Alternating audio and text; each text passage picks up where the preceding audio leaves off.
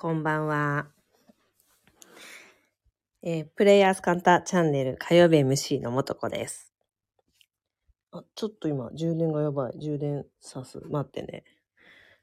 さて、今日はちょっと遅めのスタートになりましたが、あ、コメントにね、今ね、スペインの方にいらっしゃっている方が、こんにちはって言ってる。こっちは、日本はですね、8時半、夜8時半でね、こんばんはなんです。ね、なんか、ちょっと私の、すごく身近なし、こういう関係って、そんなに多くないんですけど、外国率高いよね。うん、ススペイン界隈に行ってる人たちとか、ハワイに行ってる人たちとか、いいよね。いい感じ。さてさて。皆さんいかがお過ごしですか？すっごい暑いよね。猛暑です、猛暑。昨日の夜に、えー石垣島でアイルベーダーの専門の薬草農園をやっている、モダマ工房さんの、あの、ひこたさんとメールしてたんだけど、石垣のが涼しいよって言ってました。歩きながら聞いてる。あ、嬉しい。いいね。石垣島の方が今涼しいんですって。32度ぐらいって言ってましたよ。どういうこと？すごいよね。何？ちょっと、北海道はどうなんですか？あの、きこれは一昨日のニュースかな。スペインあたりで42度ぐらいになります。やばいよね。みたいなニュース見ましたけど。あの、大丈夫？皆さん、いかがお過ごしでしょうか？えっと、ここ最近本当に暑くて、体の奥にこう熱が溜まって、なんかこうクーラーかけてるんだけど、体の中が暑いみたいな体感、ある人います、いませんか？あの、特に女性の場合は、1, 1ヶ月のね、バイオリズムがあるじゃないですか。それで、こう、排卵から生理というものが始まるまでの間の方は、特に暑く感じてるんじゃないかなって思います。え、北海道28度？最高じゃない？いいね。ええああの、そっか、いいね。そう。で、私、しょっちゅうしょっちゅう言ってる話ですけど、こういう体の中が暑すぎて、あの、熱がこもっちゃっている時って、体の中では何が起きるかっていうと、体の中がどんどん乾いていっちゃうんですよ。ほら、ずっとほら、かあの、お部屋の中でファンヒーターとかさ、温め続けていくと、その中の湿度は奪われていくじゃないですか。それと同じで、体の中に必要な暖かさはいいんですよ。冷え、あの、冷え性みたいに冷やしてってことではなくて、体の中に必要以上の熱がこもっていくとですね、その熱がこう体の中をね、干上がらせていくんですよね。だから、あ、同居人の S さんがちょっと少々 はい、スペイン、スペインじゃなくてどこだ？スペインの隣のちょっと国がすぐ出てこないんだけど、にねいらっしゃる。そう。この干上がっていくとですね、体の中がね、カピカピになってっちゃうの。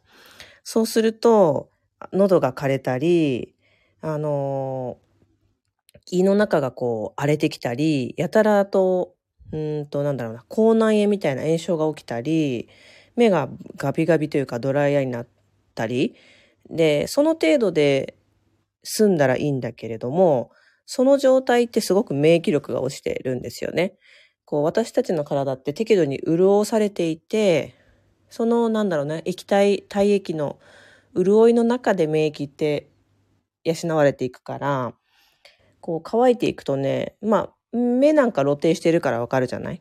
目がさ、ちょっと体の熱がこもりすぎて乾いていっちゃうと、目がドライアイになるとするならば、やっぱり私たちのこの涙とか手、あとちょっとした薄い油膜みたいなのが貼られてるんですけど、それってやっぱり外敵、ばい菌から目をね、守るためにそれは出ているものなので、そういうものが減っていって、体がすごくいろんなものに感染しやすくなるんですね。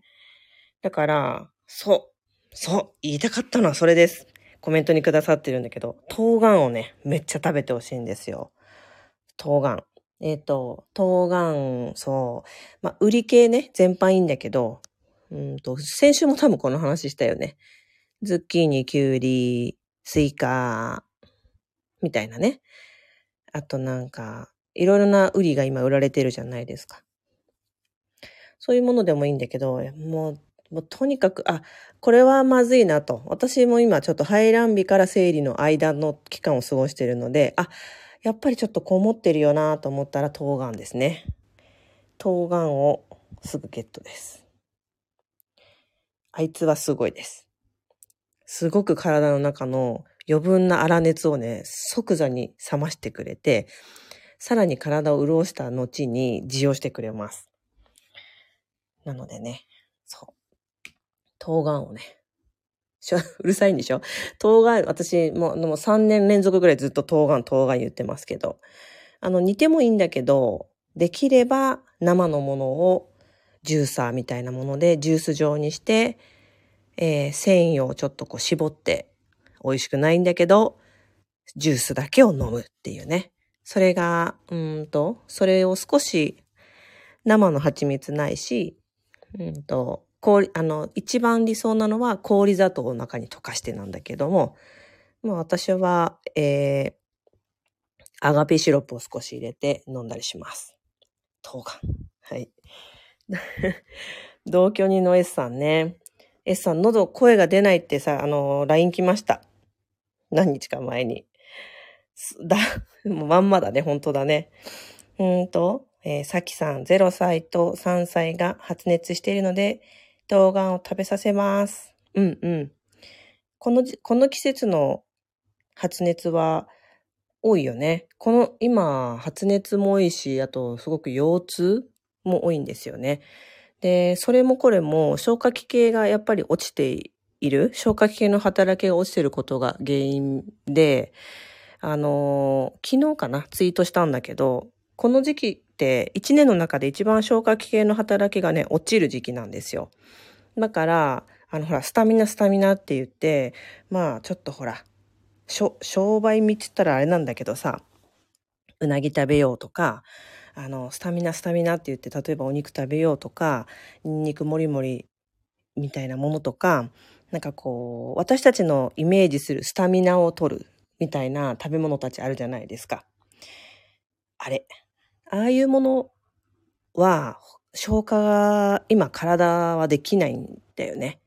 だから、あの、自分の消化に合ったもの、食べ方を適切にしていくってことが大事で、あの、私だったらばなんだけど、朝から、なんだろうな、いわゆる定食みたいな一人前の食事を取ることは真夏にしないんですよ。で、朝からこう、プロテインドリンクみたいなものとか、また冬瓜とか、あの、舐め剤みたいなものとかで多少の糖分を補給しながら、午前中は過ごして、太陽が真上に昇るかなぐらいの時に、一日の中で一番多い食事をするんだけど、うん、それもそうだな。例えば、うん、そうだな。7割、6割ぐらいの量で取るんですよね。それで、眠くならないぐらいの量ですよね。で、それで、そしたらね、2、3時間でまた小腹すくんですよ。そしたらまた何かこう、いいドリンク的なものとか、えっ、ー、と、少しスープ飲むとか、お、おやつみたいなもの、まあ食べたければそういうものの時もあるんですけれども、みたいなものを食べて、で、また2、3時間後夕飯ですよね。夕飯時にまた少し軽めに食べるっていう風に、今ので言うとね、多分ね、ちょこちょこ食べってやつなんだけど、うん、5回ぐらい食べてんのかな？うん。そういうふうに、ずっと食べてるではなくて、あの、消化に軽くて、2時間ぐらいで空っぽになりそうな食べ方をしてほしいんですよね。だから、食べ方と食べる量を選びながら、あの、栄養をとっていく。それからもう何よりもだけど、やっぱりよく寝るですよね。もうよく寝る。これに尽きるよね。と思います。なので、えこの時期は1年の中で一番消化代謝の力、胃腸の力が落ちている時だから、えっ、と、優しくしてあげてください。そう、先月と今月の食欲の差やばいでしょ。私も本当そう思ってる。ちょっとね、本当にね、うなぎはね、あの、違うと思うのよ。なんか最近うなぎ予約受付中になってるでしょ？外で。うなぎはね、すごい消化にヘビーですよ。あの、江戸時代ぐらいの時にね、えのうなぎってとってもスタミナがつくし、高価なものでね、あの、流行ったような感じがしますけど、あれはもう本当にめっちゃ体力仕事の人たちとか、また日頃そんなに栄養取れる時代じゃなかった時に、たまらん需要競争のものだったんだと思うんですよね。だから、なんか商売の邪魔してるみたいだけど、ね。4分の1ぐらい食べ、食べたらいいんじゃないかな。うなぎだったら。なんて思いますけど。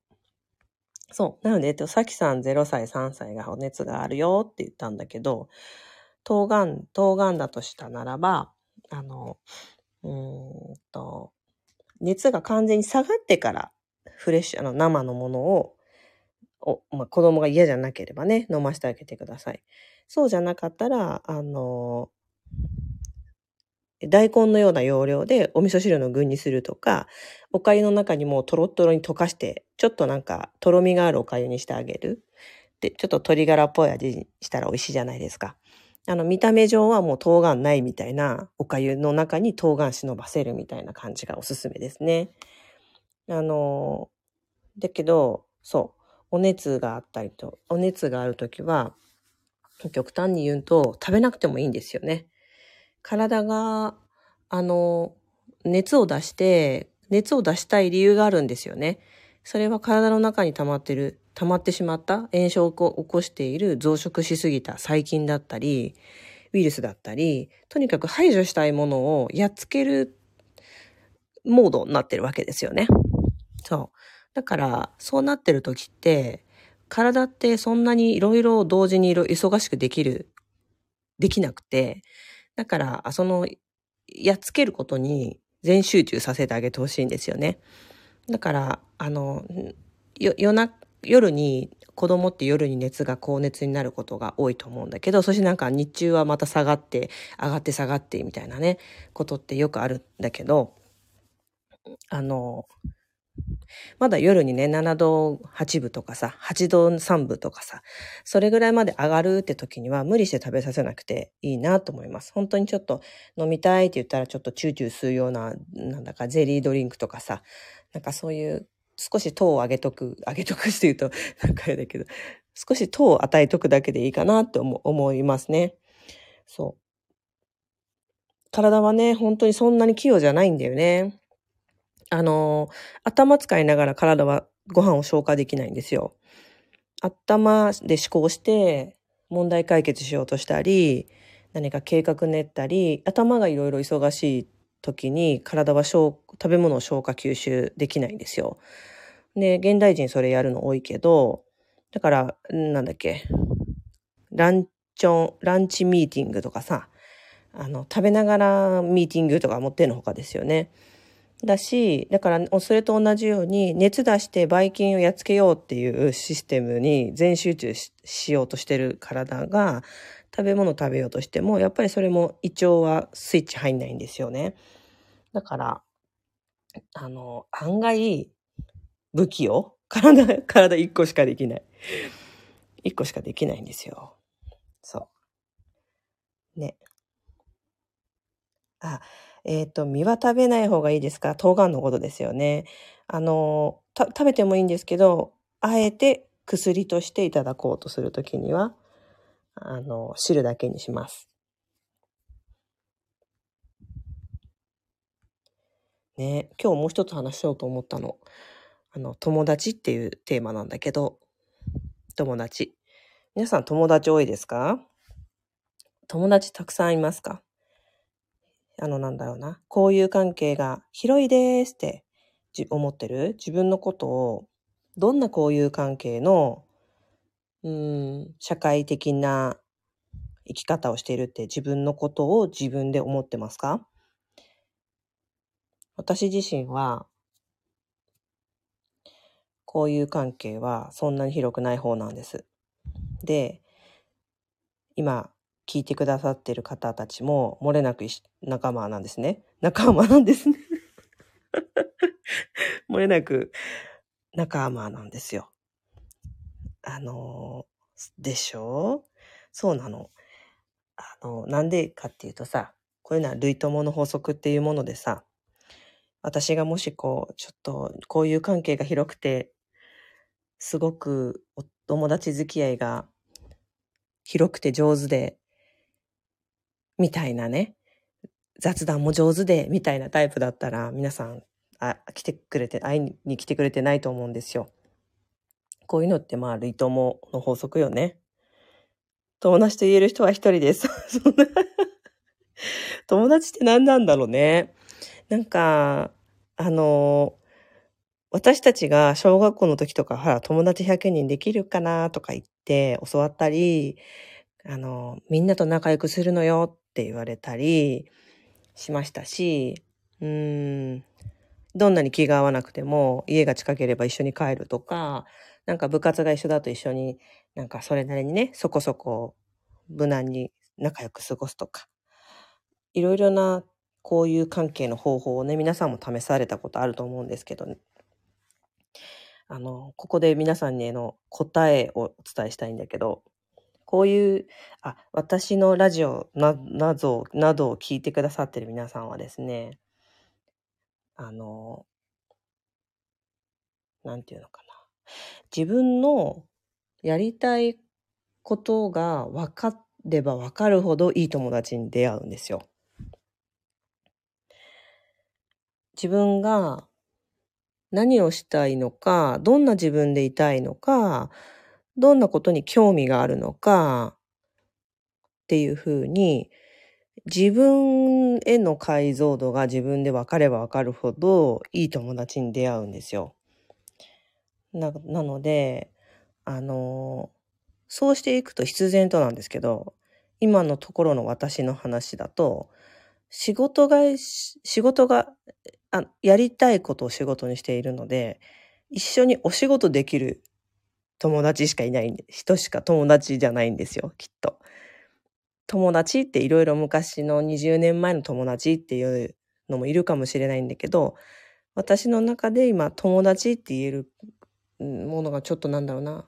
言葉では友達ってなんだろうってまた喋ってると思っちゃいますけど、こう、自分がこれをやりたい、あれをやりたいってことに、ものすごくこう、クリアに、えー、盲信するもんだから、それが一緒にできる人としか一緒にいれないんですよね。で、その話が通じる人としか楽しくないんですよね。おしゃべりしてもね。だから、自分への解像度を上げていけば上げていくほど、すごく自分自身を補完してくれる人に出会えたり、自分自身がこんな話がしたいっていう ことが明確になるので、自然とそういう場所に行ったりしますよね。そういう人たちと出会えたりするんですね。だから、自分の人生が楽しいって思う、自分自身がどう、どんな楽しい人生を生きていきたいか、どんなことに興味があって、うん、どんな私でいることが自分自身が自分のことを好きなのか、なんかそういうことに集中してたらいいんですよ。なんかこう、周りの人の期待に応えて、どんな自分であろうかとか、どんな自分でいるとこの人たちの中で人気者になれるのかとか、みんなあのそっちにね、行きがちなんだけれども、ずっと自分自身がどうありたいか、どんなご自分でいることが自分でご機嫌でいられるのかっていうことに集中してたらいいのよ。これはもう永遠のテーマね。だって、ずっとそれであることってないから、自分の中で。解像度が上がれば、また、その解像度が上がった自分で自分を見たときに、また違うものを見つけて、また解像度が上がってっていう、人生ってこの繰り返しですよね。だから、そうなっていくと、あ、こんなことにも興味があったんだ。こんな私だったんだ。あ、こんな私だって自分で知ったら、その目線で見たら、わあ、その下にはこんな私がいた、みたいな風に、発見の連続なんですよね。これが人生だって私は思ってて。だから、うんと、なんだろうな。ほら、将来、将来じゃない。私の人生の生き生きる意味とか使命って何でしょうか？っていうご質問をね、よくクライアントさんにいただくんですけど、私も、あの、なんだろうな。そういう迷子になる時ってあるんだけど、それは、こう、確たる自分はぶれないんだけど、ずっとこう、ずっとずっとアップデートしていくものなんですよね。うん。そう。それが楽しいよね。人生ってそういうもんですよね。だから、なんだろうな。変わっていく自分をね、許可してあげてほしいですね。どんどんと。なんかこう、今までの培ってきたものの中でいようとすると、こうであろう、こうであるっていう自分にどうしても自分でね、こうなんか縄かけて縛り付ける癖がある。これは誰しもそうなんだけど、自分自身をが変わっていくっていうことを、もっと、もっと超、超寛容になって許してあげてほしいんですよね。うん。コメントいただいてます。自分に気づいたら、もしや楽しい連鎖が起きまくり？そうそうそうそうそう。本当にそう。変わるのが自然なんだよね。変わるのが自然。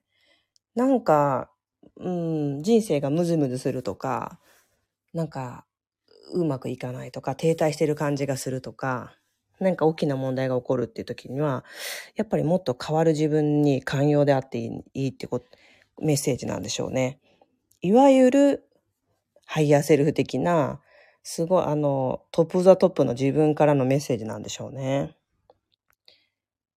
なんてね、思ったりします。変わるのが自然。そうそうそうです。仲間、仲間。はい。ということで今日は、冬瓜の話と友達の話お送りしました。えっ、と、先週ですね、またこの終わりしなに、えっ、と、もっとこ個人チャンネル始めますって言って、あの、やるやる詐欺みたいな風になってますけど、2週間前から言ってるんですけど、はい。あの、そろそろやります。そうそれでね、前回宿題だよって、そう、宿題出してないよ、あなた。ちゃんと宿題出さないと。たくさんの方から、あの、勝手に宿題を私が出して、あの、こんなこと話して欲しいですっていうリクエストをいっぱいいただきました。ありがとうございます。そうです。そこのあなたたち、ダメですよ。宿題出さないと。わかりましたか？はい。あの、たくさんね、あの、ご質問いただいてて、ご質問とかこんな話してほしいってものをいただいているので、まあ、その話から、あの、えー、元子個人チャンネルは、えーそろそろ始まります。また、先週も同じこと言ってるけど、それやるときツイッターで告知します。はい。それでは、今日も皆さんお聞きくださってありがとうございました。さようなら。バイバーイ。